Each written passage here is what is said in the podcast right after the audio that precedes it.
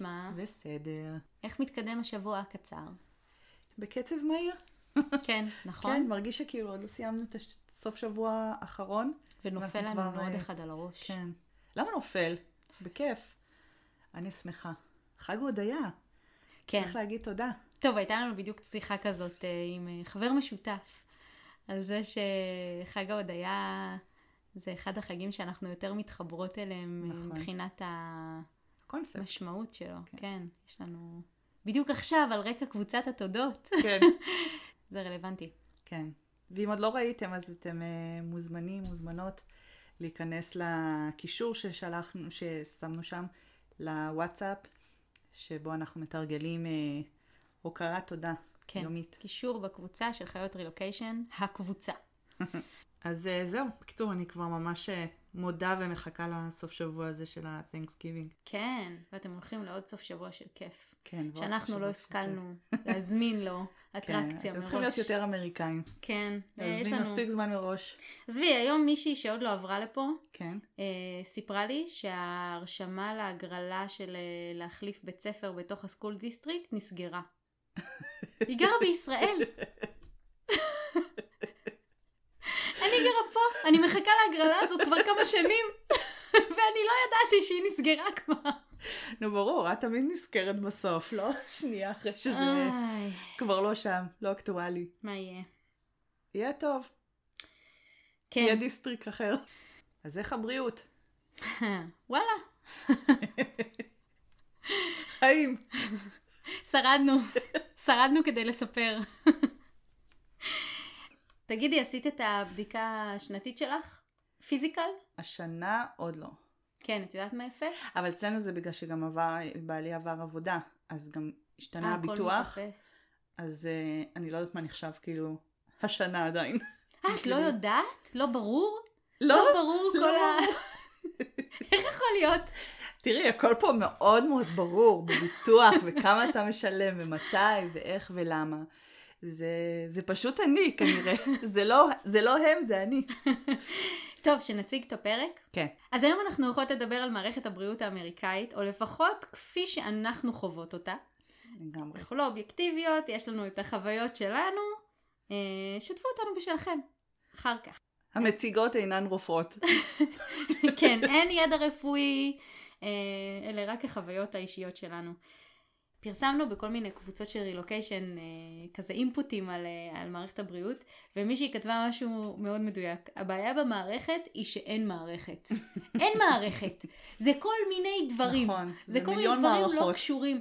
את uh, בספר uh, טרמפ על מטאטה, אני לא יודעת אם את מכירה, יש שם איזה סיטואציה כזאת של כל הדמויות, הצפרדע נכון. והתוכי והציפור, לא יודעת, עורב, uh, אז הם נופלים בסוף לתוך ביצה, נכון. והם רוצים להפחיד את הדרקון.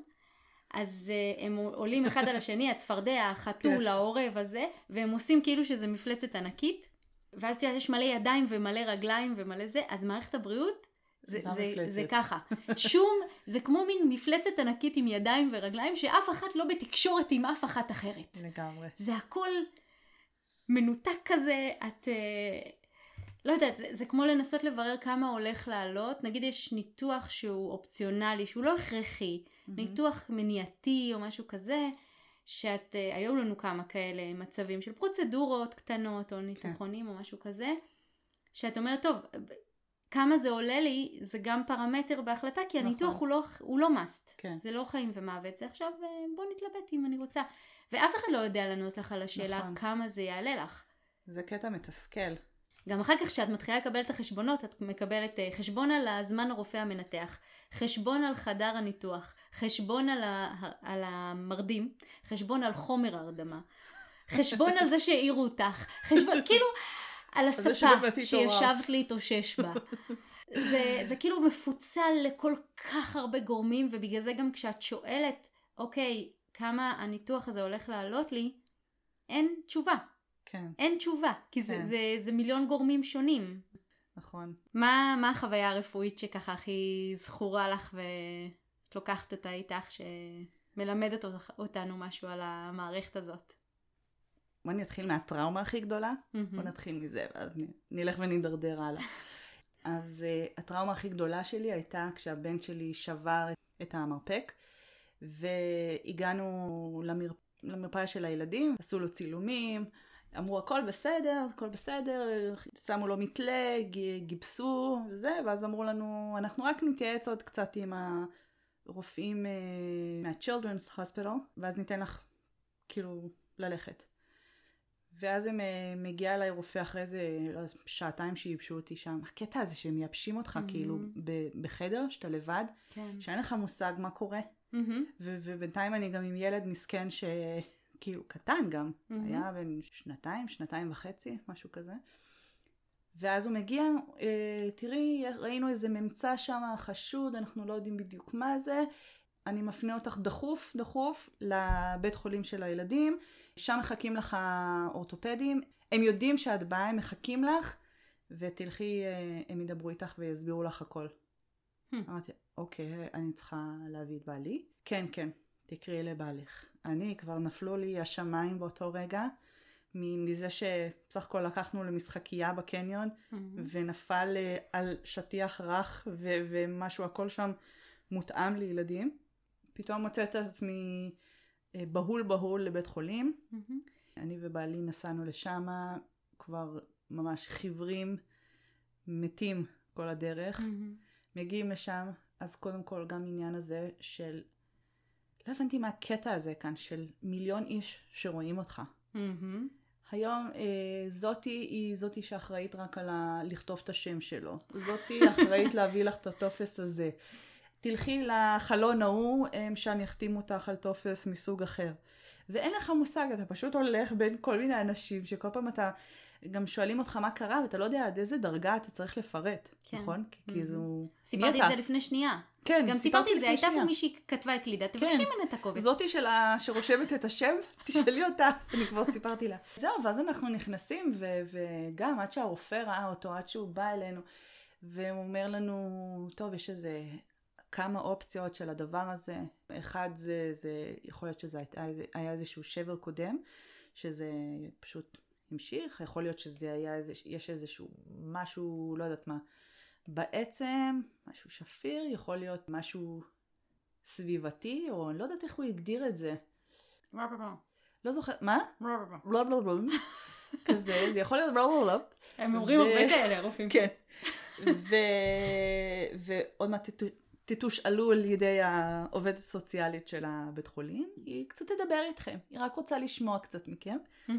או שאופציה האחרונה היא שזה סרטן. עד ש... לא משנה, שעד שהוא הגיע לסרטן, את מכירה את המערכון הזה של אה, מה קשור? של הישראלים? שהוא אומר לו, מה אתה רוצה לשתות? אומר לו, יש לך קולה? לא, אין. הוא אומר לו, יש לך זה? לא, אין, אין. אין. מתי תגיע לענבים? זה היה כזה. כן. כל הזמן היינו בלחץ של, טוב, תגיע לדבר שאתה יודע שאנחנו הכי בלחץ מזה. למה לא כתבת ילד נפל בקניון בגוגל? היית מקבלת סרטן ישר. ברור, נכון. אמ, אז, אז אמרתי לו, מה, מה, מה זה אומר? אנחנו לא יכולים לדעת, אנחנו נגבס, ואנחנו נחזור לבדיקות.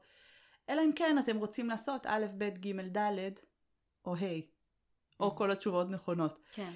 וזה החלק הזה שתמיד כל כך מתסכל אותי העניין הזה, שאין לי תשובה אחת ברורה מהרופא של מה אני צריכה לעשות. הם כל כך פוחדים פה לדעתי מרשלנות ומתביעות ו- וכולי.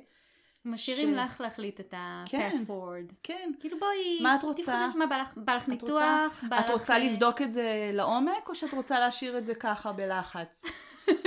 ואז אני אומרת לו, מה זאת אומרת? מה, מה הברירות שלי? מה אני צריכה לעשות? אני, אני לא רופאה, בשביל זה באתי אליכם, לא? כן. בשביל מה, מה אתה למדת? מה אתה ממליץ? אתה הרופא פה. כן, בחדר. אז הוא אומר, זה מה שאתם רוצים. עכשיו, זה גם, זה לא רק העניין הזה של הרשלנות הרפואית, כמו שזה העניין הזה של הביטוח הרפואי. כל אחד יש לו ביטוח רפואי אחר. Mm. הוא לא יכול לדעת איזה ביטוח רפואי יש לי. אני, אין לי מושג גם מה אני, מה אני משלמת ומה יצא בסוף. Mm-hmm. שכשהוא אומר לי, תבחרי, הוא mm-hmm. בעצם אומר, יכול להיות שאת uh, תחליטי שאת לא רוצה לעשות את כל הבדיקות המעמיקות, כי זה יעלה לך הון ואת לא יכולה נכון. לעמוד בזה. Mm-hmm. או שאני בן אדם כזה שלא, שמעדיף לא, לא לחקור לעומק ולהיכנס לזה, שאם זה אופציה, אז נבדוק גם ככה בהמשך, גם ככה לא היה משהו של ביטחון מוחלט להגיד לנו אם, אם זה העניין. כן. אין ספק שהנושא הזה שהם אה, ככה מעבירים את האחריות אלייך ואומרים לך יש כל מיני אופציות, תבחרי. כן. כאילו שאין לך את ההכוונה הזאת של זה מה שאני ממליץ לך לעשות, נקודה. כן. זאת אומרת, יש את זה כן, לפעמים. אני האוטוריטה, אני הרופא. כן, יש את זה לפעמים, שאומרים לך זה מה שאני ממליץ, נקודה, אבל בהרבה פעמים אם המקרה הוא לא מספיק ברור או לא מספיק מובהק, נכון. די משאירים את זה בידיים שלך. אני חייבת לומר שצריך להסתכל על זה באיזושהי צורה קצת שקולה, כי אני יודעת. שבארץ יש גם עניין של אגו כזה של רופאים, נכון. שהם מאוד אוהבים להגיד לך, בחוויה שלי, מה לעשות? את צריכה לעשות ככה. ואז את הולכת לרופא אחר והוא אומר לך באותה מידה של החלטיות שאת צריכה לעשות בדיוק את. ההפך. אז אני לא בטוחה ששם זה פחות מבלבל. בישראל נתקלתי במצבים כאלה שרופא אחד אומר ככה, בצורה מאוד החלטית, ורופא כן. אחר אומר ככה, בצורה מאוד החלטית. יש, יש פה איזשהו אלמנט של כסת"ח כזה, נכון. אה, וגם יש פה באמת את, ה, את ההשפעה של, של זה שאת משלמת על זה, שאת נכון. זה פחות ניכר בארץ. נכון, אני גם לא... אני חושבת שזה גם מתוך מקום שאני רגילה לסוג כזה של אה, רפואה, או נימה שבה הרופאים אומרים, ואני גם לא, לא לגמרי מרגישה שאני מבינה את כל מה שעומד מאחורי זה, ולכן התסכול הרב, או התחושת אה, חוסר אונים הזה של, של מה אני אמורה לבחור, זה הדבר הכי יקר לי יושב פה. כן, ת, וברור ת, תעשה מה שצריך, רוצה- לא יודעת, תגיד לי כן. מה שצריך, לא, תעשה. מה שצריך תעשה. נשלם, נעמוד בזה. כן. במקרה הזה, טפו טפו טפו, יכלתי להרשות לעצמי. לא שידעתי כמה זה יעלה, כן? אבל... אה, ואז אמרתי לו, מה אתה היית עושה? אם זה היה הילד שלך, מה אתה היית עושה? אגב, שאלה שאני תמיד שואלת את הרופאים. מהמם, נהדר. אמ, אז הוא אומר לי, אני לא הייתי בודק. כאילו לא הייתי עושה המשך ש... כי הוא המליץ לנו על... אה, אחד, אחד מהאופציות היה לעשות צילומי רנטגן לכל הגוף, מהמם. לכל העצמות. לראות אם יש איזשהו משהו, מוטיב חוזר, אם זה לא רק משהו שנמצא שם, אה, לא יודעת, יכול לכוון אותנו אולי יותר לאיזשהו כיוון. אז אמרנו לו, למה? אז הוא אומר, אני לא אוהב אה, אובר בדיקות. מהמם.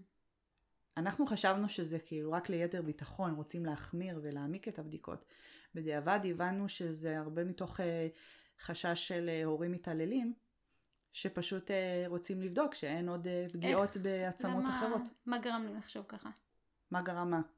מה גרם להם לחשוב בכיוון הזה בכלל? כי זה היה מאוד מוזר, הסיפור שלי. מהמם. כי הגענו בדיוק בפעם השנייה לסיאטל, מהמעבר מקנדה. ברור שזו הייתה תקופה שיא לחוצה, וההתחלה, והסתגלות והכל. וזה היה אחרי שגם בין המעברים היינו בביקור ארוך בארץ. בארץ לדעתי היה איזה פעם אחת שהוא נפל בגן שעשועים, ולדעתי הוא חטף שם את המכה, ויכול להיות שהיה איזשהו סדק שלא לא הורגש, אבל אה, לא קישרתי את זה בכלל. וכנראה שזה הלך, ו- ולא עוד אה, החלים עד הסוף. וכשפתאום אה, הוא נפל על, בסך הכל, כמו שאמרתי לך, נפילה של, לא יודעת מה, מטר מהמם. בערך, ממשהו רך למשהו רך, אבל הוא נפ... בצורה כזאת שהוא נפל, וזה כנראה עשה את השבר, וכשהם ראו שיש שם משהו שלא לגמרי החלים, אז יש סכנה ש... שזה, זה ש... שזה לא שבר אה, פעם ראשונה, או שזה משהו ב- שיש בש... בשאר המקומות בגוף. אז זה בגלל הסיפור שלך או בגלל איך שהשבר נראה? בגלל הסיפור, כי הם שאלו גם? אותי איך, מה, איך, איך זה קרה. מהמם. ושאמרתי, אני לא יודעת, זה, זה, הוא בסך הכל נפל מכזה, והראיתי, זה נראה כזה קצת אה, מוזר. מהמם. הביאו לנו את העובדת הסוציאלית שתשאלה אותנו, ובחיים לא הרגשתי שאני כל כך נחקרת על ההורות שלי, מהמם. כמו אז, זה פחד אלוהים. מה היא שאלה? שאלה שאלות כמו, מתי הגעתם, מה אתם עושים, מה הוא עושה ביום יום, איך זה נראה לך קרה, היו, היו פעמים כאלה ש, שזה קרה לפני זה. אחת מהשאלות המלחיצות הן, אה, מה קורה כשלמשל אה, הוא עושה משהו שאתם לא מסכימים לו? אתם אומרים לו, לא יודעת מה, לכבות את האייפד, והוא לא מכבה. איך אתם מגיבים? פתאום זה מלחיץ, וואי, זו סיטואציה שקורית קורית, את אה, כאילו הרבה. חוקרת אותי. כן, ופתאום את יודעת, אתה מתחיל להתגונן, ו- ואתה אומר, אה, אנחנו אומרים לו שככה, שככה, אנחנו אה, שמים אה, גבולות, ואם הוא עדיין לא עושה את מה שאתם אומרים, ומה הכללים שלכם לגבי זה ולגבי Mm. זה, וכל מיני צורות כאלה של שאלות ש, שבאמת אתה לרגע לא עוצר לחשוב עליהם ביום יום כי, כי הם כל כך בשגרה שלך, מהמם. שזה באמת אה, מלחיץ. בקיצור, מפה לשם כל מיני שאלות של אה, מה מומי ואיך זה קורה ומה קורה ואיפה הוא היה בימים האחרונים ו- ובעצם כשעמדתי לידו והלכנו לעשות את כל השאר הצילומים, היא עמדה לידינו ואני מרגישה שפשוט העיניים שלה בוחנות כל תנועה שלי. מהמם. איך אני ניגשת אליו, איך הוא מגיב אליי, איך אני מחבקת אותו, מה אני אומרת לו, Mm. זה כל כך מלחיץ. גם ככה זו סיטואציה מאוד מאוד לא נעימה, הדבר או בלי החשד ש... כן. כן, עם החשד אה, שאנחנו עוד אה, גם גרמנו לכל זה, זה בכלל אה, תחושה מאוד מאוד לא נעימה. באמת יש פה את הקטע הזה במרפאות, גם אפילו בבדיקה שגרתית, שתמיד שואלים אותך האם את מרגישה בטוחה בבית, נכון. האם כל מיני... פעם כשנחתכתי עם סכין ובאתי למיון, אז הוציאו את ישי מהחדר, את בעלי, והיא והיא תשאלה אותי אם אני מרגישה בטוחה, כן. אם הכל, ואני אומרת לה, כן, כן, באמת, זה רק... עכשיו תראי, עם כמה עם סכין. שאנשים, שזה לא קיים אצלם בבית, אה, ברור. מרגישים, אה, טוב, מה אתם חוקרים כן. אותי, הגזמתם לגמרי, איפה אתם אין ואיפה ספק המציאות? שזה חשוב. זה דבר מאוד מאוד חשוב שאין אותו בארץ. תחשבי, אני חושבת שכן יש אותו בארץ. אני חושבת שאני אני נלחצתי כי כל הזמן היית, הייתה מין תחושה כזאת של ואם עכשיו הם אה, פתאום יחשדו שמשהו לא תקין, מי, הם, אה, מי המליץ יושר שלי? כאילו מי, מי יכול אה, לסנגר עליי כאן ולהגיד אה, לא יודעת מה אנחנו מכירים אותה שנים, זה לא אימא שהייתה, זה, אף אחד כאילו לא מכירים אותי כאן הרבה. מהמם, מזל שזה גם לא קרה לנו רק כשהגענו לכאן. מהמם. כי זה היה יכול להיות בכלל טראומטי. פה כבר היינו אחרי ארבע שנים בערך ב... מחוץ לישראל, ככה שזה באמת, אה, היינו כבר יותר, אה, יותר ידענו שזה מה, מה, מה לצפות. כן. זה פחות מלחיץ. כן.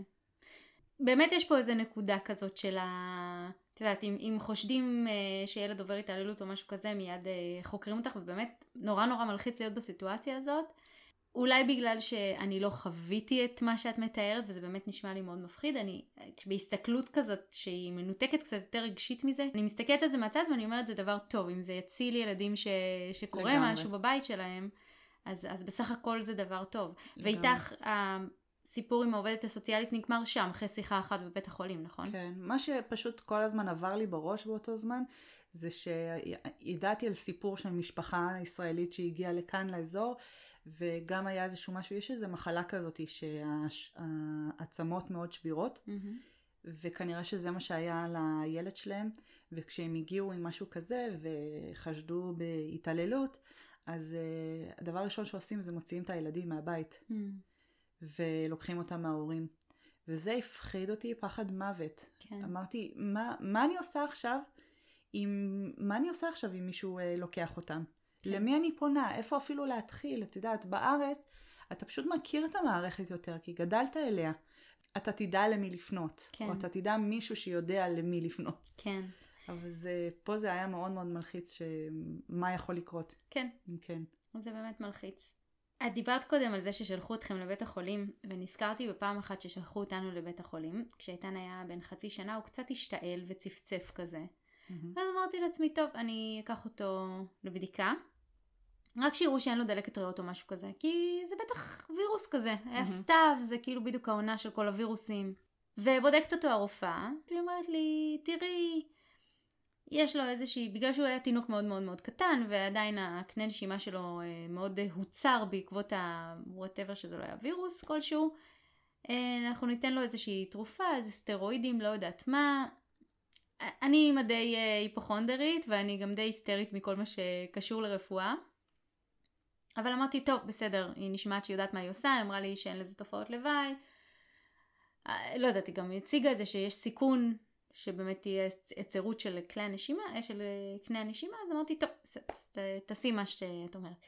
סיימה לתת לו את, ה, את התרופה הזאת, ואז היא אמרה לי, תראה, אני ממליצה גם שתיגשו לבית החולים. ואז אמרתי לה, אוקיי, למה? מה, כרגע אמרת שיש לו וירוס ושנתת לו תרופה. מהמם. אז היא אומרת, אמ, לא יודעת, שיסתכלו עליו, שעוד רופא יסתכל עליו. אז אני אומרת, אבל למה? כאילו, מה את חושבת שיש לו? את חושבת שיש לו דלקת ריאות? היא אומרת, לא, אני שללתי את זה על הסף, אין לו דלקת ריאות. אז אני אומרת, טוב, אז, אז למה אני צריכה, מתגנב למה אני בספק. צריכה ללכת לבית חולים? היא אומרת, תראי, אני ממליצה לך שעוד רופא יראה אותו, זאת ההמלצה שלי. אמרתי, טוב, אה, בסדר, אם את ממליצה, אז אה, בסדר, מה אני יכולה להגיד? כאילו, יש לי תינוק קטן בן חצי שנה, נכון. ילד ראשון, את ממליצה ללכת לבית חולים, אני אלך לבית חולים, מה אני, מה אני יכולה לעשות? טוב. היא יוצאת מהחדר, חוזרת, ואומרת לי, אני ממליצה שתיקחו אמבולנס. אני אומרת לה, אה. אבל למה? הילד ממש בסדר, תסתכלי עליו, מה קרה? הוא קצת משתעל. אז היא אומרת, תראי, עכשיו זה שעה של פקקים, אתם צריכים להגיע לסיאטל, אני לא יודעת, תיסעו במכונית שלכם, תיסעי איתו לבד, הוא פתאום יכול להשתנק מאחורה ו- ואת לא תוכלי לגשת אליו. אמרתי לה. טוב, אני, אני אבקש מבעלי להצטרף אליי, כאילו... למה אמבולנס? למה צריך אמבולנס? מה את לא מספרת לי? טוב, אה, החלטתי שאני לא נסחפת עד כדי כך, אנחנו ניסע לבית החולים, אבל לא עם אמבולנס. ונסענו, לקחנו אותו, הגענו שם אה, לאותו בית חולים שהזכרת. ובאמת, חמישה אנשי צוות, בודקים אותו, אחת בודקת את הדם, אחת בודקת את הזה, מסתכל את זה. בודקים, בודקים, בודקים. בסופו של דבר מגיע הרופא, יש לוח לבן מאחורה, לוקח טוש, כן. ואומר לי, תראי, זה קנה הנשימה, מפה זה מתחבר לריאות, מכאן האוויר נכנס, מכאן, אני כזה יושבת ואני כזה, ו- מה יש לו? מתי תגיע תראי, יש לענבים? וירוס שקוראים לו קרופ, הוא גורם להצהרה של קנה. קנה הנשימה, וזה וזה וזה, ואז אני אומרת לו, אוקיי, וזה משהו ו- מסוכן? אז הוא אומר, לא, יש את זה לכל הילדים בעונה הזאת. אז למה אז, לא אז למה? אני פה? כן. למה אני פה? למה אתה משרטט לי את זה על לוח לבן? אלפיים דולר. כנראה שזאת הסיבה. יש באמת איזושהי תחושה של חוסר פרופורציה כזה, של כן, מה? כן. וגם הקטע, כשאני מרגישה הרבה פעמים, כשהם שואלים אותי מה את רוצה לעשות, את רוצה לעשות כזה? מהמם. אני תמיד חושבת, לה- בהתחלה לא, הייתי, לא הבנתי שזה כל דבר כזה, זה איזשהו משהו, חשבתי שזה עוד חלק מהבדיקה. כן. את רוצה את לעשות רוצה גם לשלם עוד אה, 1,500 בדיקה כזאת? דולר? כן, זה בערך כזה. את רוצה לעשות גם את זה? אה, טוב. את תרצי רוצה לעשות להוסיף גם בדיקת אה, דם לוויטמין D? יאללה, כן, למה לא? אם אנחנו בודקים כבר בדיקת דם, תעשי בדיקה לוויטמין. ואז כל פעם אחר כך הייתי קולטת שזה cha-ching, 100 דולר cha-ching, 200 דולר cha-ching, ככה זה עולה ועולה ועולה, ואז פתאום מגיע לך החשבון, שגם הוא מגיע איזה, כמה, חודש בערך אחרי, לכי תזכרי מה בדיוק היה שם ומה את אמרת. לגמרי. כן. אם מדברים על, ה, על החוסר איזון הזה של כאילו, היה לו וירוס שיש לכולם, אה, סוג כן. ממשפחת הברונכית, הקרופ הזה, שלחו אותנו לבית חולים, ויש גם את הצד השני. אז אה, אחד מהסיפורים ש, שקרו לי בעניין הזה, זה בלידה של הבן שלי. נתחיל מזה שהגעתי לבית החולים, וכשהייתי צריכה לקבל את האפידורל, שזה רגע קריטי. טוב, אני- בשביל לקבוע את ה dosage של, ה, של האפידורל, אני צריך שתגידי לי מה הגובה שלך. ואז אני אומרת לו, 160 centimeters? ואז הוא אומר לי, כן, כמה זה ב... במידות הזה שלהם, מה שהם מודדים feet, inch. אני יודעת. אני מסתכלת עליו, אני אומרת לו, לא, לא יודעת. כן. 160 סנטימטר, לא יודעת. ואז אני רואה אותו אומר, אה, הוא מסתכל עליי כזה, הוא כאילו, ואני יושבת עוד, אני אפילו לא עומדת, הוא כזה מעריך את הגובה שלי וכותב מספר בדף של מינון של אפידורל על סמך הגובה המשוער שלי. ואני, ואני כזה, ולחץ. ו- וגם בחוסר אונים כזה של, אני קצרה, תסתכל עליי, אני די נמוכה, אתה שם לב שאני קצת נמוכה? פחות, פחות. טוב, אני לא יודעת אם זאת הייתה הסיבה או לא, אבל אני לא יכולתי להזיז את הרגליים שלי במשך 24 שעות. מפחיד. אבל שוב, אני לא יודעת, לא יודעת אם, אם הוא טעה בזה. בבקשה תבדוק בגוגל, בבקשה כן. תבדוק בגוגל כמה זה. גם הקטע הזה שכל כל שנייה שאתה מגיע ל, ל, למרפאה לראות רופא, לא יודעת מה, אני מגיעה כי כואב לי הגרון, בוא נבדוק לך גובה ומשקל. למה? בדקתם שלשום, בדקתם לפני איך זה חודש. קשור לגרון? איך זה קשור עכשיו לזה שאני באה להתלונן על כאב גרון או וירוס? כן, לא ברור. לגמרי. וכאילו הגובה שלי, מה, הוא, הוא מילא הוא משקל, אני יכולה להבין אה, שהוא יכול להשתנות. אבל, אה, אבל אה, גובה? כן. תראה, אני אופטימית ללא? תקנה. כן, אולי אה? אולי יום אחד יגלו שנוספו לי עוד כמה סנטימטרים.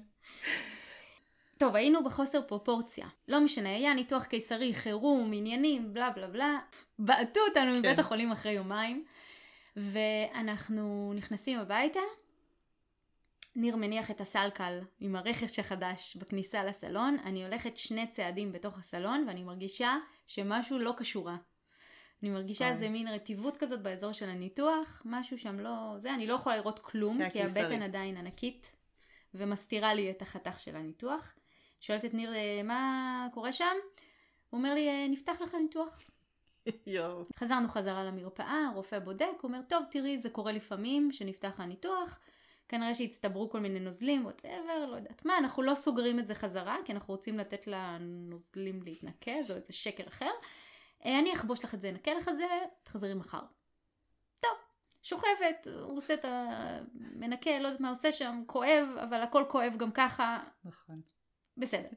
הולכת חוזרת למחרת, הוא שוב חובש לי את זה ואומר לי, תקשיבי, אנחנו נכנסים עכשיו לסוף שבוע ארוך, ואני לא אוכל לעשות לך את החיטוי הזה גם מחר, כי אנחנו בסוף שבוע אנחנו לא עובדים. תביאי את בעלך רגע, אה, אני אראה לו איך שהוא יעשה את זה אה, בבית. צריך לתפור אותך, מגייבר. אעשה לו שיעור, קורס זריז ברפואה, ואני אסביר לו איך אה, לטפל לך בבית עם הדבר הזה. וניר הוא לא בן אדם שמתרגש מדי מדם וזה, הוא לא, הוא בסדר עם זה. כאילו, כן. אין לו... אנחנו, אני שוכבת שם על המיטה, צד אחד עומד הרופא, צד שני עומד ניר, ואני לא רואה כלום, אני רק רואה את הבטן הענקית שלי. והוא שואל את ניר, "אה, אתה, אתם ישראלים, נכון? אתה היית בצבא, אתה ראית דברים? ואני אומר לו, כן, כן, אני בסדר עם זה, הכל בסדר. תראה לי, תראה לי מה צריך לעשות. ואז הרופא פותח את הזה, ואני רואה, והוא מסביר לו, אתה ככה עושה, ככה מחטא וזה, ואני באותו זמן זה כמו כזה, אני שומעת בלה בלה בלה בלה בלה, מסתכלת על ניר, ואני רואה שהעיניים שלו נפקחות יואו. מדי. כאילו העיניים שלו כזה, וואו, את רואה אוקיי, אותו לא כזה בשוק. ציפית. טוב, הסביר לו איך לעשות את זה, ובדרך הביתה אני שואלת אותו, תגיד, מה, מה מצבי? אני אשרוד את זה? אז הוא אומר לי, תקשיבי, הוא פתח את התחבושת, ואז רואים את החור שיש לך באמצע הבטן, באמצע, באמצע החתך של הניתוח, ומתוך החור הציצה פינה של אה, גזה. ואז הוא לקח פינצטה ומשך אותה החוצה? מתוך הבטן שלך. אוי, כמו. מטפחת מפה של קוסם. יאיקס. זה בתוך הבטן. אז הוא הוציא את זה, ואז uh, צריך לקחת איזה קיסם ארוך כזה, כמו של משטח גרון, לטבול אותו במי חמצן, להכניס את זה לתוך הבטן, יואו. לחטא את הבטן מבפנים, ואז uh, לקחת גזה נקייה, שוב, uh, לא יודעת מה, לטבול אותה באיזה נוזל חיטוי כלשהו, ולדחוף את זה לתוך הבטן, לתוך הבטן. זה לא כאילו מין חיטוי חיצוני כזה של, כן. ה, של הניתוח, זה, זה ממש זה לחטא. את פנים הבטן. וניר היה צריך לעשות את זה, או מישהו היה צריך לעזור לי לעשות את זה, במשך חודש מהלידה, פעמיים ביום, עד שהחור הזה נסגר. וואו. עכשיו זה מסוג הדברים שאני לא יודעת איך להגיד לך את זה, אין סיכוי שזה היה קורה בארץ. אני לא ילדתי בארץ, שני הילדים שלי נולדו פה. אין סיכוי שהיו שולחים אותי עם חור בבטן הביתה, נכון. חבילת כפפות, נוזל חיטוי וגזות, ואומרים- ויאללה, תתפרי. יאללה, תטפל בה. איזה מוזר. טוב, סיפור הזוי לסיפור מצחיק. איתן הבן שלי בכישרון אדיר הצליח להפיל על עצמו משקולת על, ה... על הרגל. זוכרת. אני בכלל הייתי בהיסטריה אחרי כל הסיפור שסיפרתי מקודם, מכל דבר שהוא יעשה, חס וחלילה, לא פתאום יישבר איזה לא יודעת מה, כן. ו- ועוד פעם נמצא את עצמנו בחקירות. בחקירה. זה ממש היה מפחיד, כן. ממש פחדתי, שמרתי עליו. בצמר גפן. מפה לשם, נפלה לו. משקולת על הרגל, על האצבע. הלכנו לארג'נט קר, שם אה, עשו לו צילום, אחרי שעתיים שלוש בערך שמענו שהכל בסדר, ויכלנו ללכת, והוא קיבל אה, מדבקה שזוהרת בחושך. על המדבקה הזאת שילמנו בסביבות ה-550 דולר. ואחרי uh, כמה ימים, כל כך הלהבנו אותו על הזה, זה יופי, נלך לראות את הרופא ויבדקו, והנה קיבל מדבקה, שאחרי כמה ימים שהמדבקה נהרסה לו, הוא רוצה ללכת עוד פעם למרפאה הזאת, שיביאו לו עוד מדבקה. הלו חביבי, אין לי עוד אה, 550 דולר, אתה רוצה אני אקנה לך את כל החנות המדבקות, אין צורך ללכת עוד פעם. בכל אופן, אז um, קטע הזה שמעיפים אותך כאן, כל כך במהירות, Mm-hmm. מה, מהחדר ניתוח, מאשפוז, מלא יודעת מה, הוא באמת מלחיץ. אני באמת לא זוכרת שזה היה לי ככה בארץ שילדתי, או בכלל כל מיני מצבים רפואיים של אנשים. אני מניחה שאלא אם כן זה מיון, שלא רוצים שאת אה, תשכבי שם במסדרונות, לא, לא, לא מעיפים אותך כל כך מהר. נכון. זה מלחיץ בטירוף. זה מזכיר לי את הסיפור הטראומטי השני. ישי נפל מאופניים, התרסק מאופניים, והצליח לשבור בכישרון אדיר שתי ידיים. מזל שיש לנו חברים טובים מאוד שהיו איתנו באותו זמן שזה קרה, הם באו לשמור על הילדים בזמן שאנחנו הלכנו ל-urgent care, בדיעבד טעות. כן. אז- אם את רוצה, זה, זה אם יש לך בעיה שהיא urgent, כן, המקום לא לא ללכת ל- ללכת אליו זה urgent care. כי תכלס. שם הדברים הם הכי איטיים שיש. לגמרי, לגמרי. אז הגענו ל-urgent care. הוא יושב חצי מאולף מכאבים, והיא בקבלה, טוב, בוא נפתח לו כרטיס של אה, בוא נמדוד מטופל את הגובה. חדש. כן. המשקל והגובה. המשקל והגובה? נשברה לו היד. המשקל והגובה, קודם כל. קודם כל לפני הכל. ואני אומרת לה, תקשיבי, אין בעיה, אני אהיה איתך פה, אני אתן לך את כל הפרטים והכל, רק ת, תגידי לאחיות שם או משהו, שיביאו לו איזה כיסא גלגלים, ושישכיבו אותו איפשהו, כי הוא הולך לאבד אה, הכרה פה. ואז אני רואה מגיעות אה, אחיות, כל אחות יש לה צבע שונה של אה, חליפה. הייתה אחות סגולה ואחות אה, ירוקה, ואחר כך ראינו גם מישהי ורודה, שאין לי מושג מה, מה יחסי הכוחות פה. זה- זה קוד, זה קוד אבל אה, קוד. לדרגה, או שזה סתם כל אחת אה, לובשת מה אין לי שבא לה? מושג, אבל אני חושבת ש... לא הצלחתי להבין האמת היא. אני חושבת שהוורודה הייתה הרופאה, אוקיי. והאחרות אני חושבת ש... שהן היו אחיות. Hmm. קיצור, הכניסו אותו, ואני נכנסת אחרי זה, אחרי שאני עם כל התהליכים שהם אוהבים שם, של בואי תכתבי את זה, ותכתבי את זה, ותכתבי את זה. ועכשיו תמלאי לנו את כל הדף ה... אה, עם המיליון שאלות על הרקע הרפואי שלו וההיסטוריה הרפואית שלו. ווואלה, תני לי להיכנס שנייה לראות גם שהכל בסדר. Mhm. ה- הבן אדם לא מתקשר.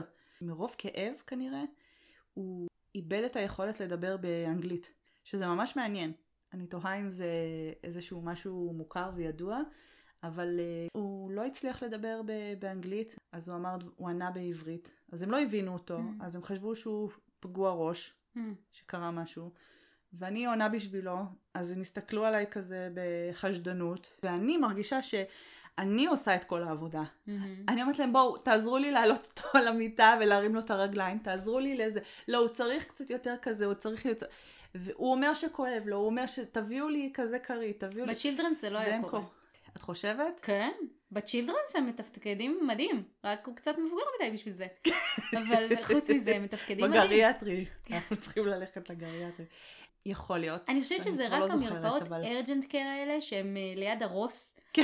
בדרך כלל, כאילו הם ליד אה, הסופר, ליד כן. ה Ross, זה כאילו מין כזה, זה יש מרכז מסחרי ו urgent care בשביל ה fun. מי שלא לא מבין, יודעת, מי זה- שלא מגיע מארצות הברית, אני לא יודעת, יכול להיות שזה גם שונה אצלם, זה סגנון אה, מר"ם, נכון? כן, כמו בארץ. אה, ב- מוקד, בטרם, היום יש בטרם, אלה. כאלה. כן. אז כזה. האלה. אז זה כזה, כן. אבל זה זה כזה שזה כזה, אבל בין זה- לבין. זה בין בית חולים לבין אה, רופא שפשוט לא נמצא עכשיו או לא יכול לקבל אותך. כן. אז אה, אני אחזור לסיפור עם ישי, שכשהיינו אז בארג'נט קר, ובסופו של דבר יצאנו עם ההנחיה של מחר תתקשר לאורתופד שדיברנו איתו עכשיו וראה את הצילומים, הוא יגיד לך מתי אה, לבוא. אמרנו, אוקיי, רגע, ומה, ומה עד אז? כאילו הבן אדם עם שני שברים. מהמם. ושבר אחד סופר רציני, שבר פתוח ו- וכל העצמות זזו שם. כאבי תופת, סיממו אותו במלא כדורים ושלחו אותנו. הביתה. כן, טוב, סיוט בקיצור. אמרנו על הבוקר נתקשר מהר ונבדוק מתי אפשר להגיע אליו הכי מהר מהמם. לניתוח. האורתופד אה, אמר תבואו אליו ביום אה, שישי וזה קרה ביום שני. אמרנו "ו- ועד יום שישי מה אנחנו עושים? עד יום שישי, בינתיים רק ש, שיחזיק את היד ככה, שישים את זה, שייקח את הכדורים האלה, משככי כאבים כאלה. אנחנו כזה, אוקיי, ו- ואיך, וביום שישי, אז איך זה הולך כל הפרוצדורה, איך עושים, זה, זה ניתוח, זה לא? הוא ידבר איתכם על זה. מה ידבר איתנו, אבל... ואז עושים, לא, לא, הניתוח זה לא באותו יום. הוא רק באותו יום רק מדבר איתכם. שבוע שלם של לחכות רק שהוא ידבר איתנו. וכל כך נלחצנו מזה שכאילו עכשיו, ואת יודעת, הפכתי עולמות, התקשרתי לכל כך הרבה אנשים ש, שאולי יש להם איזשהו קשר לעולם הרפואה, אחיות, אנשים שעבדו בבתי חולים וכולי. Mm-hmm. מה, מה אני אמורה לעשות? מה אני אמורה לדרוש? אני אמורה להגיד להם, לא, אני רוצה שתעשו לו ניתוח עכשיו? הם אמרו לנו איזשהו אה, משהו כזה שסגנון של אה, נחכה שתרד הנפ... הנפיחות ובגלל זה. בינתיים הבן אדם שבוע עם אה, שבר אה, פתוח, סובל, מת מכאבים, ואז אנחנו מגיעים אה, לרופא וכשאנחנו שואלים אותו, אז אז מתי הניתוח? נוכל לעשות את זה, נראה, או יום שני או שלישי. במה זה תלוי. אם יהיה לנו חדר אה, ניתוח פנוי, mm-hmm. יתקשרו אליכם. אמרת לו, אז רגע, כל הדבר הזה של הלחכות זה לא נפיחות וכאלה, זה רק אה, חדר אה, ניתוח פנוי? כן. למה לא עשו את זה לפני זה? כי לא היה חדר ניתוח פנוי. Mm. ואז אתה אומר, וואו, איזה טעות. קודם כל נראה לי שהטעות הכי גדולה שעשינו, שזה באמת לא הלכנו למיון של בית חולים. Mm. לא ידעתי את זה. בסוף הגיע היום של הניתוח, וגם זה הולכים לאיזה מרפאה כזאת שזה נראה, אתם הייתם שם באותו מקום. המקום נראה mm. כמו בית מלון. כן. מדהים. כן. אתה נכנס, צ'ק אין, צ'ק אאוט. הגעתם לריזורט, עוד אומר, עוד אומר יש לי, אח יפה. כן.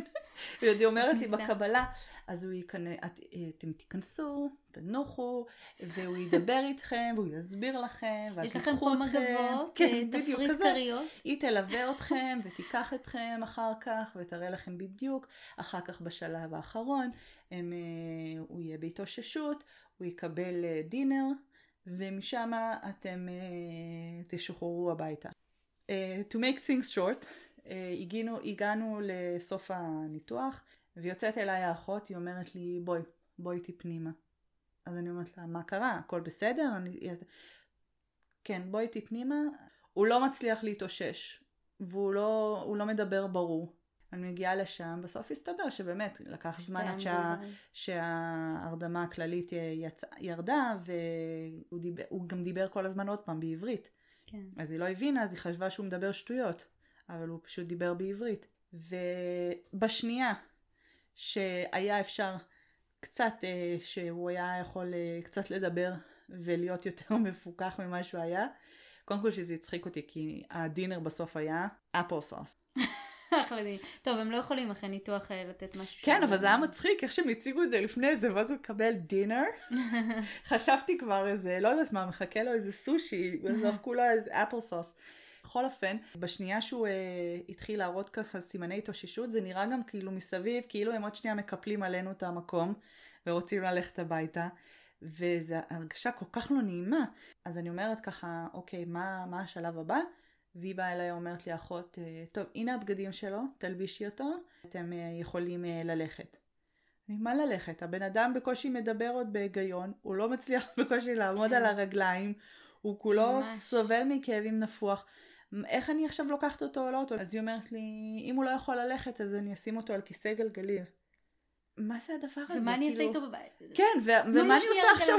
כן, מה אני עושה אחר כך בלילה? זה מלחיץ. הנקודה בחדרי הניתוח האלה, זה שזה בניין שנועלים אותו בעשר כן, בלילה. כן. ואין מה לעשות, אי אפשר להישאר שם. נכון. וזה באמת מסוג הדברים ש... אני לא חושבת שקיימים בישראל. לא. אה, מין חדר ניתוח בהשכרה לפי שעה, או whatever שזה לא יהיה. לא שאני יודעת. באמת יש פה אלמנט של אה, הכל כזה מאוד מפנק ומפונפן וזה, כן. שאין את זה ברפואה הציבורית בארץ. אני גם לא יודעת כמה הפרטית היא מגיעה ל-level הזה של הפינוק. אבל בועטים אותך, כאילו לפני שאת פוקחת את העיניים, נכון. בועטים אותך החוצה. באמת לך, היא עזרה לי להכניס אותו לאוטו, ואני חושבת, ומה אני עושה איתו עכשיו? יש לו מזל שאני מרפאה בעיסוק, ולפחות יש לי איזשהו ידע אה, רפואי, ולפחות איך להתנהל איתו, איך להעביר אותו ממקום למקום, אבל עדיין הבן אדם עוד לא התאושש, אני אפילו לא ראיתי שהוא עוד מצליח לדבר כמו שצריך, או שהוא מצליח לעמוד על הרגליים כמו שצריך וללכת. הייתי יכולה ללכת ישר לארג'נט קר. משם הייתי עוברת הצד השני של הכביש ויש שם בית חולים. אז אה, כן. הייתה מקבלת אותך האחות הסגולה. כן. באמת העניין הזה של הפינוק זה, זה מזכיר לי את ה... מה שהולך כאן באמת אחרי הלידות לפחות כי קודם כל חדר הלידה זה, זה סוויטה ממש זה סוג של סוויטה מלון בחלקן יש ג'קוזי נכון לנו היה יש, יש לך שם את כל מה שאת צריכה, וזה כמ... מיותר לציין, כאילו שהיא פרטית. כן. אצלנו היה עודף אחיות, עודף. הם כאילו כן. כל רגע נכנסו, וכאילו, עזבו אותי, עזבו כן. אותי, חברים, החוצה. לי לא הפריעו, ממש אה, נכנס, היה לי את גם את האמבטיה שלי, הג'קוזי, גם uh, שירותים שלי, וגם uh, כדור, וכיסא נדנדה, וכיסא כזה שנפתח, ומקום כזה שאפשר לעמוד, ומקום כזה שאפשר להחזיק, היה באמת את כל ה-facilities לגמרי. שמה, וכל פעם הייתה נכנסת איזה מישהי, הכל בסדר? את צריכה משהו? שאת לא רוצה רוצה משהו אפידורל? במטבח? להביא לך משהו לא, לנשנש? לא, אפידורל. טוב. את רוצה משהו? ואז הגיעו, היה קטע שיא שהם מגיעים והיא אומרת אה, לי שאתה רוצה להזמין מאוכל, אז זה הזמן. את יודעת, ואני כאילו בשיא, את יודעת, עם הפיטוצין והפידורל, שוכבת מתה, ו... והוא כזה, אה, אוקיי. כן, עכשיו, עכשיו תקשיבי, היה לי חברות, כל החברות שילדו שם לפני זה, אמרו לי, תקשיבי, אוכל שם, פצצה, את חייבת לאכול את הסלט הזה, ואת האוכל הזה, ואת הדג הזה.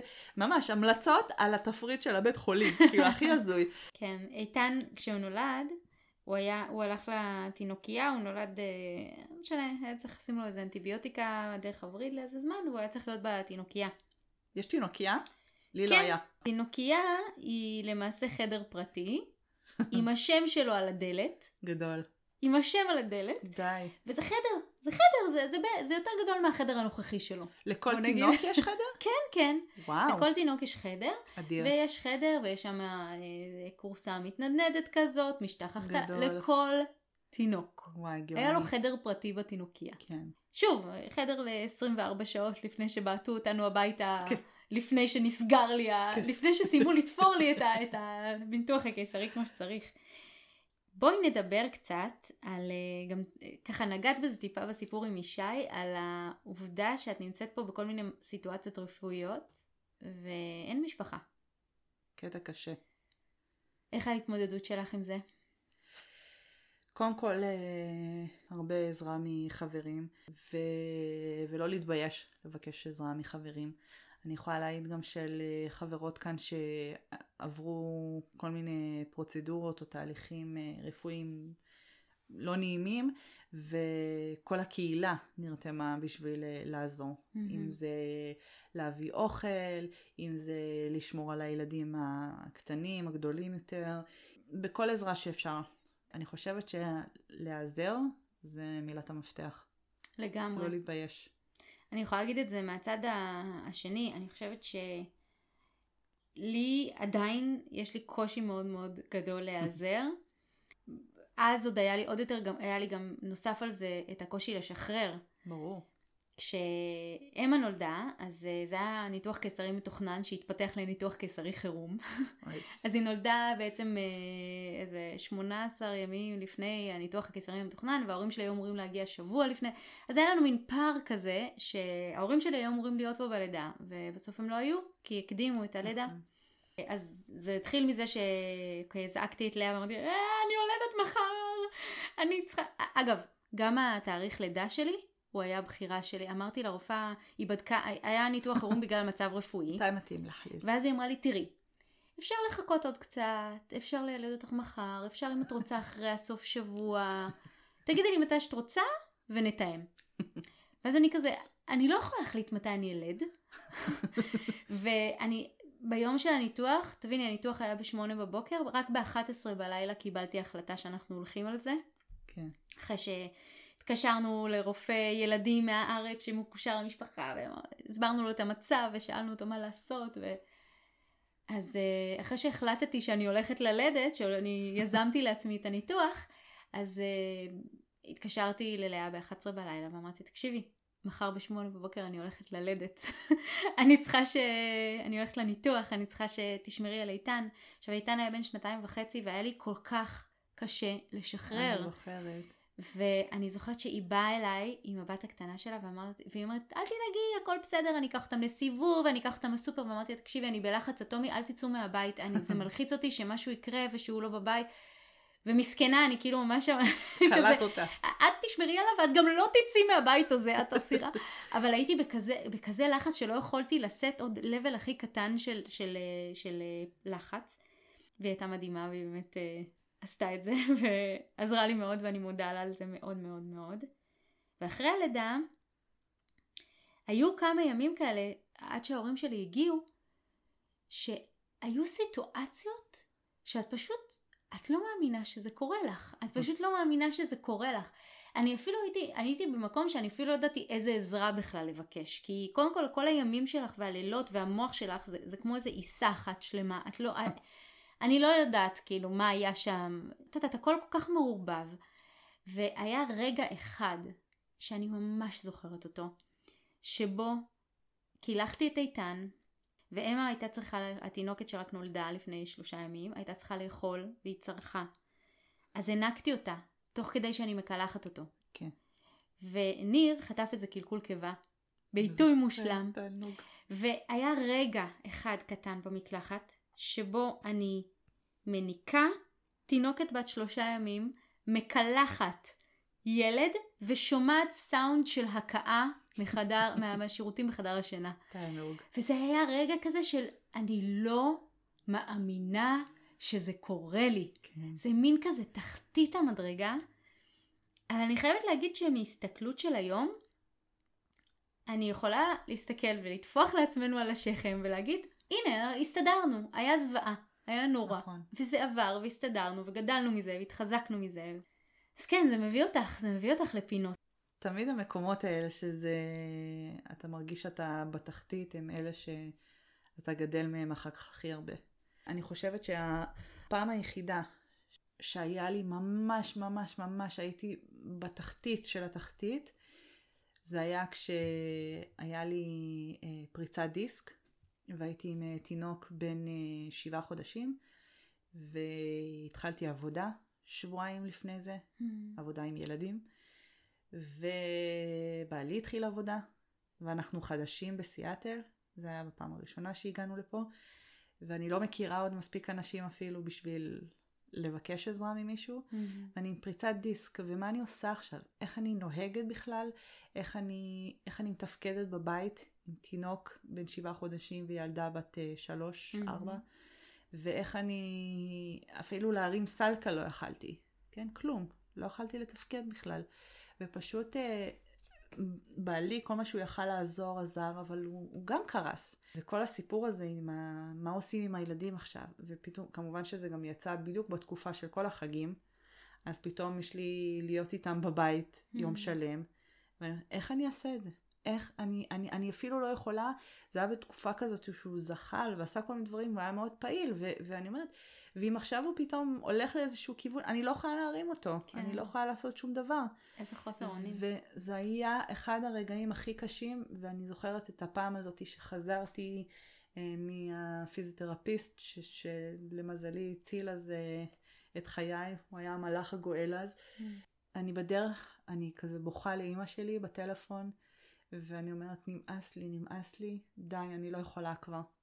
וזה היה הרגע היחידי מכל השנים שלי מחוץ אה, לארץ, שהרגשתי שדי, אני רוצה, בא לי רק עכשיו להיות בבית ליד אימא שלי, שאני אתקשר אליה ואני אגיד לה, אמא רע לי, זה קשה לי, בואי תבוא לעזור לי, ומישהו יציל אותי, כן. או איזה דמות שכזאת. היום האנשים שממלאים את התפקיד האלה הם חברים שלי, וזה, עם הזמן זה, זה המעגל הזה מתרחב, ובאמת בתקופה הזאת עכשיו ש, ש, שאישה עם, היה עם הידיים כך והייתי צריכה כל הזמן בעצם לסעוד אותו בבית, וגם עם הילדים להמשיך את השגרה היומיומית, באמת כולם אה, נרתמו ועזרו, ובאמת אין לי מילים. אז קודם כל תודה לכולם. אם אנחנו בענייני הוקרת תודה. Mm. אני מודה שגם אני, כמו שאת אמרת, אני היה לי מאוד מאוד קשה לבקש עזרה. אפילו שהיום אני כבר מרגישה שיש לי חברים באמת קרובים, כמו משפחה. זה, זה קטע שלי עם עצמי, שאני יודעת שהוא דפוק, כי כשזה קורה אצל אחרים, אני כל הזמן אומרת, מה הבעיה? תבקשו, והנה, ואני מוכנה, ואני מוכנה לעזור בהכל, ואני אני רוצה לעזור. אבל כשזה הפוך, מאוד קשה. כן. לא ידעתי גם באמת מה לבקש, מה אני יכולה לבקש. אה, אני צריכה לעשות את הדברים עם הילדים, אני צריכה אה, להיות איתו ולטפל בו, את זה אי אפשר לעשות. מהמם. ואז אה, מה, אני אבקש מהם שיכינו לי אוכל? אבל כאילו, זה לא שאני לא יכולה לעשות, אה, לא יכולה להכין אוכל, אני יכולה. אז זו הרגשה כזאת. מצד שני, כן, וואלה, אני לא יכלתי להכין באמת אה, אוכל, כי אני הייתי כל כך תשושה גם מכל הטיפול בו, גם מכל הטיפול בילדים וה, וכל הדברים שקרו מסביב, ש, שבאמת כוחות ו, וחשק לא היה לי בכלל. ברור. אז באמת כל הפעמים האלה שאנשים אה, אה, פשוט עזרו ב, בלהביא אוכל ולהביא לילדים, או לקחת אותם, להחזיר אותם, אה, לתת להם את ה-good time, כן. זה היה נהדר, mm-hmm. תענוג. העניין הזה של בית מרקחת, mm-hmm. מה הקטע? עובד אחרת. אבל מגיע, יש בזה היגיון. יש בזה היגיון ויש בזה גם הרבה חוסר היגיון.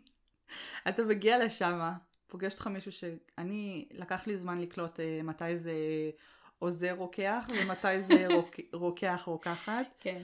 ואני הולך לרקוח לך את התרופה, שזה בעצם שם קוד ל... אני הולך להוציא את התרופה מהקופסה וישים אותה בקופסה כתומה שדומה לכל הקופסאות הכתומות האחרות של כדורים אחרים שיש לך בבית, ועם זה תלכי הביתה. כן, הם מכינים לך את זה. כן, גם אומרים לי, את רוצה להישאר לקחת את זה, או לבוא עוד 20 דקות? פשוט, מה אתה עושה ב-20 דקות שאתה צריך להעביר, ולמה בכלל להעביר את זה? למה לא לתת לי את זה פשוט כמו בארץ, שאתה נותן את זה עם ה... עם הקופסה של, ה, של החברה, תראי, עם התבליות. אה, יש את העניין של אחידות. שיהיה לך מסודר הארון של התרופות. מה זה מסודר? זה הכי בלאגן. אני כל פעם אני מוציאה איזה משהו, אני צריכה תמיד בלילה לוודא שזה בדיוק הכדור הנכון, שכמה לקחתי. אני לא יודעת אף פעם תאריך תפוגה. כי... כתוב על זה. כתוב על זה תאריך תפוגה? לא, בוודאי. כתוב על זה... לא, כתוב על זה מתי, אה, או כתוב על זה מתי ה... ה... קיבלת את המרשם. לא כתוב לך תאריך תפוגה של התרופה. אז את חושבת? ככה אני זוכרת. לא יודעת. נבדוק את העניין. בכל מקרה, יש תהליך הכנה. אין ספק, יש תהליך הכנה. אבל uh, בצד השני, כן. קודם כל, זה עובד ככה שיש לך אה, בית מרקחת שאת בעצם משויכת אליו, וכשהרופא שולח את המרשם, אז הוא שולח את זה לבית כן. המרקחת, ואת רק באה ואוספת. אז מה שאני אוהבת מאוד לעשות זה להתקשר אליהם עוד מהמרפאה ולהגיד להם, תכינו לי את אה, אה, זה. יפה. לא ואז פשוט ישירות מהמרפאה, אני עוברת ב drive-through של הבית מרקחת, שזה עוד שיחוק וואי, זה ליגה. שתחשבי גם כשאת עם ילד חולה מאחורה. אין, גם בכלל, כשאתה חולה, אין, שאין לך כוח להתחיל לעמוד ל... בין מיליון אנשים כן, כשאתה גמור. את כן. באוטו, והתרופה מגיעה אלייך. זה תענוג. אמ, זה באמת תענוג. אני חושבת ש... ש... שיכינו לי, אין לי בעיה. שיכינו לי, ושאני לא אצטרך לצאת מהאוטו כשאני מחכה לתרופות. לגמרי.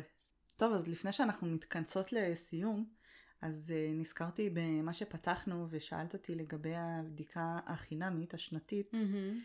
לקח לי גם זמן, הרבה לזמן להבין שהבדיקה החינמית הזאת צריכה להיות מאוד ברור שזה מה שאני באה בשביל זה, ואסור לי לבוא שאני במצב חולה, או שיש לי איזושהי שאלה שקשורה לבריאות שלי, שהיא לא קשורה למה שהם צריכים לבדוק בבדיקה השנתית.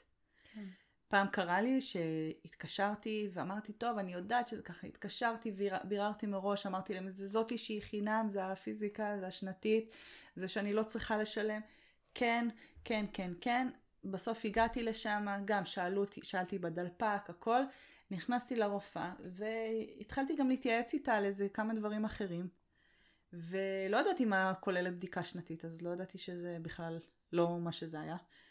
ואז בסוף כשקיבלנו את, ה, את התשלום, אז uh, אני רואה שחייבו אותי על הבדיקה הזאת. Mm. מה זה הדבר הזה? למה? ואני מתקשרת לדבר עם זאתי שאחראית על הכספים, והיא אומרת לי תבדוק, היא תשאל את הרופאה, והיא אומרת, הרופאה חזרה, אמרה שאת את, את, באת עם איזשהו אישו מלפני זה. זה לא היה בדיקה שנתית, היא לא בדקה אותה. אמרתי לה, אבל אני לא ידעתי את זה, אני עוד שאלתי את כולם לפני זה, אז מה אני אמורה? אני אמורה כל בן אדם שאני רואה לשאול ולוודא שזה חינם, רגע, זה, לא, זה חינם, זה חינם, מה זה הדבר הזה? ואני כל כך התעצבנתי עליה, כשהיא בחזרה התעצבנה, ואז היא בסוף אה, צעקה עליי שהיא תתקשר לביטוח שלי ותגיד להם שאני מנסה לרמות את הביטוח. כן. זה בעיה, כי הכל אצלם עובד במין קודים כאלה, שאם uh, זה בדיקה שנתית, אז זה קוד, אבל אם עכשיו מהבדיקה השנתית היא שאלה אותך, אז מה, את לא אוכלת הרבה בשר? ב-12? פאף, זה כבר לא, בדיק... כן. זה כבר לא בדיקה שנתית, נכון. זה כבר משהו אחר, ואז זה מקודד אצלם, הכל כזה הופך למין קודים כאלה. כן. בדיוק עכשיו יש לי איזה סאגה עם, uh, עם איזה פרוצדורה קטנה שעשיתי ברשתית, והרופאה קודדה את זה, לא יודע, איזה לא קוד נכון. אחר. ואני דיברתי איתם בטלפון, ירדתי איתם לפרטי ה... תסביר לי איך זה קרה. כי אני דיברתי עם הרופאה והיא אמרה לי שזה משהו שהוא preventative, שזה מקודד כ-preventative.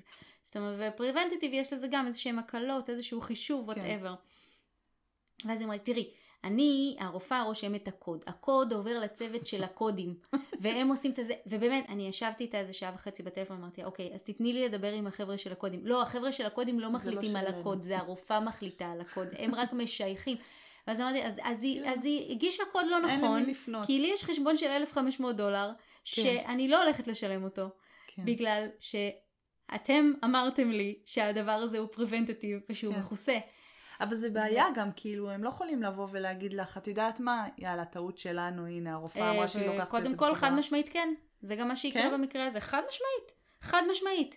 אני ישבתי איתה בטלפון ואמרתי לה, תקשיבי, זה שהקודדים, מקודדים, לא קודדו את המספר הנכון, זה לא בעיה שלי. מעניין. זה הגיע לזה שהיא אמרה לי, תתקשרי לחברת הביטוח שלך ותבדקי איתם איזה קוד מכוסה. ואז אמרתי לה, זה נשמע לך הגיוני? זה נשמע לך הגיוני שהם יגידו לי, הנה, בבקשה, קחי, נקניקי אותנו. כאילו, איך זה נשמע לך הגיוני? אמרתי לה, לא, זו טעות שלכם, אתם תשנו את הקוד, אה, זה בתהליך כבר כמה חודשים טובים. וואלה, אני מקווה שזה יוצא. אה, אל חלק ההמלצות של סיום הפרק. וההמלצה הראשונה שאני רוצה to address פה זה תבררו. תבררו כמה שאתם יכולים. אם אפשר, לברר בכתב. אני מאוד אוהבת לשלוח אימיילים. ממילא את מתקשרת ואז אומרים לך דידקטיבל, נכון. אתה לא מבין כלום. ואת לא מבינה מה זה המילים האלה. גם יש להם את הז'רגון שלהם, שלוקח זמן ללמוד אותו. וגם uh, ברגע שיש לך מייל, אז יש לך תיעוד כתוב נכון. של, ה, של העניין הזה, אז תבררו, וגם אם אתם מרגישים שמישהו הטעה אתכם, אל תחששו להתעקש. זה, לפעמים זה ממש נדרש. אני גם ראיתי לפי משהו, תגובה שמישהו רשם בפייסבוק, זה ש, שיש אפשרות לקבל את הקודים האלה מראש. Hmm. מהחברות הביטוח. מעניין. שבהתחלה כשאתה חותם על הביטוח אתה יכול לבקש מהם אה, את הקודים ומה בדיוק, אה, כמה זה עולה, כמה זה מכוסה, לא יודעת מה, שאתה לפחות יכול לדעת ולעקוב אחרי זה. כן. בחיים לא חשבתי לעשות את זה. Hmm. תוהה אם אני הייתי עדיין עושה את זה, כן. אבל... אבל טוב לדעת שאפשרי. לגמרי. פשוט תדעו שאתם הולכים להקדיש קצת זמן אה, להתעסק עם הדבר הזה, ללברר, ללמוד על זה. ודווקא מתוך הנקודה הזאת קחו את זה קליל. כאילו יגיעו חשבונות הזויים, יגיעו דברים שלא תואמים. באמת, יש לנו עד עכשיו איזה חשבון של 2,000 דולר, שחברת הביטוח אומרת, אנחנו שילמנו את הסכום הזה, לכם נשאר לשלם 2,000 דולר, מתקשרים לספק והוא אומר לנו הכל שולם. כאילו, כן. המפלצת מטרמפ על מטאטה, כמו שאמרתי, זה כאילו, זה, זה, זה, זה, זה מערכת ש... גם לי היו פעמים שביקשו ממני... אין, יד ימין לא מתקשרת עם יד שמאל. היו כאילו... פעמים שביקשו ממני לשלם משהו במרפאה עצמה, שילמתי, ואחר כך אני מתגלה לי שבמקרה, מתגלה לי שבעלי שילם דרך המחשב, דרך הממ"ר. אה, וזה לא סותר. ל... זה לא סותר. אף אחד לא התקשר להגיד יכולה... לי, אה, בטעות אה, שולם פה פעמיים. לא, כן. אז uh, קחו את זה קליל, תדעו מראש, כאילו גם אם אתם מקבלים את זה שהוא חשבון לא הגיוני, תדעו מראש שזה בר מיקוח, זה בר שיחה, באמת, כשאני מגיעה למצב שבאמת הטעו אותי, אני, אני ממש מרגישה שהטעו אותי, אז אני הולכת עם זה עד הסוף. ולא, אני לא חושבת שהיו לי מקרים עד, טוב, אני עכשיו פותחת על עצמי כזה כן. פה, עם, ה, עם הזה שעדיין ב pending, אבל uh, באמת אני להתעקש. אני עם הבדיקה הזאת השנתית, אני הרמתי ידיים ופשוט... Uh, אה, אמרתי לה בחזרה, טוב, אני אדאג שאף אחד לא יבוא למרפאה, ותנחשי מה? כשחזרנו לפה, אני במרפאה הזאת. כן, כמובן, זה בעיה. אבל היום אני מבינה שגם הרבה מהדברים היו טעויות שלי. מהמם, שאני פשוט לא הבנתי את המערכת. נכון. נגיד, לא ידעתי את כל הדברים האלה של מה באמת אה, מצופה ממני, או מה אני אמורה, איך אני אמורה לגשת לזה כשאני באה לבדיקה שנתית. נכון. היום אני יודעת, אז זה פחות בעייתי. מהמם. כן, אז uh, באמת תעשו את שיעורי הבית. אנחנו לא יודעות לתת לכם את הפרטים הטכניים, כן. אז uh, תעשי אותם במקום אחר. אם אולי... אתם יודעים, תספרו לנו. כן. דבר אחר שיש לי, שיש לי לומר על הנושא הזה באופן כללי הוא שבסך הכל שורדים את זה. באמת, זה יכול להיות קצת מעצבן, זה יכול להיות קצת יותר פרוצדורות, זה יכול להיות פחות נוח, אבל וואלה. ושוב, אנחנו את זה. מדברות על הדברים השגורים, כן? מהמם. ה- לא על אה, דברים, לא עלינו, הממש קשים. מהמם. זה נצטרך לעשות בפ- בפרק בנפרד, שנתעמק בזה. אני חייבת גם לומר ששמעתי כל מיני סיפורים מכל מיני אנשים, אחד מהם היה בקבוצת הפייסבוק שלנו, על אה, דווקא כשזה מגיע לכל מיני ניתוחים קצת יותר, קצת פחות קזואליים נקרא לזה ככה, קצת יותר אה, זה, אני דווקא שמעתי סיפורים מדהימים על בתי חולים, על התפקוד נכון. שלהם, על המקצועיות שלהם. יש אלה אנשים... עם המלא תפקידים, אז יש גם את התפקידים המאוד אה, מיוחדים, כמו שמישהי סיפרה אצלנו בקבוצה, שיש אה, תפקיד כזה למשל בבית חולים לילדים שנקרא Child Life Specialist. Mm, במקרה אני יודעת כי ביררתי, כי מאוד רציתי ללמוד מהמם. את הנושא ואולי אה, אה, לעסוק בזה. והיא אחראית בעצם על אה, זה שהילד מהרגע שהוא מגיע ולפני הניתוח וההכנה לניתוח ואחרי זה ואם הוא מתאשפז שם או נשאר לאורך זמן אז אה, לעזור למצב ההתפת... לשלב ההתפתחותי שלו, את הדברים המותאמים לו וכאילו להמשיך את שגרת היום שלו Mm. גם בבית חולים. לדאוג לרווחת הילד. כן, וגם כן. לפני, להסביר לו את הכל במונחים מאוד פשוטים ו- ויפים. אני יודעת שיש את זה גם בארץ, אבל אה, אין לזה ממש אה, מקצוע. אני חושבת שמי שעושה את זה בדרך כלל זה אחיות, אם כן. אני לא טועה. מהמם, פה זה ממש אה, מקצוע בפני עצמו, נכון. שלומד עליו. טוב, נסכם שעדיף להיות עשיר ובריא מאשר עני וחולה. לגמרי. שתהיו לנו בריאים. והפרק שלנו הגיע לסיומו. אם נהניתם להאזין לפרק הזה או לפרקים אחרים, ספרו לנו בקבוצת הפייסבוק שלנו, חיות רילוקיישן הקבוצה. ספרו לחברים, תביאו אותם גם לקבוצה. הסבירו להם איך שומעים פודקאסט. אוי, כן. האמת שתשמעי, אני מוטרדת מזה שהרבה עדיין מאזינים לנו דרך היוטיוב.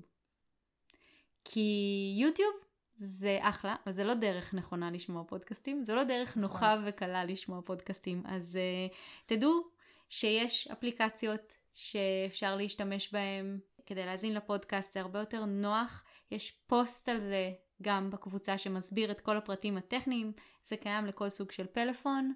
אז uh, ככה, תזכרו שזה קיים ותבדקו לגבי זה. טוב, אז אה, שנהיה בריאים וניפגש בפרק הבא.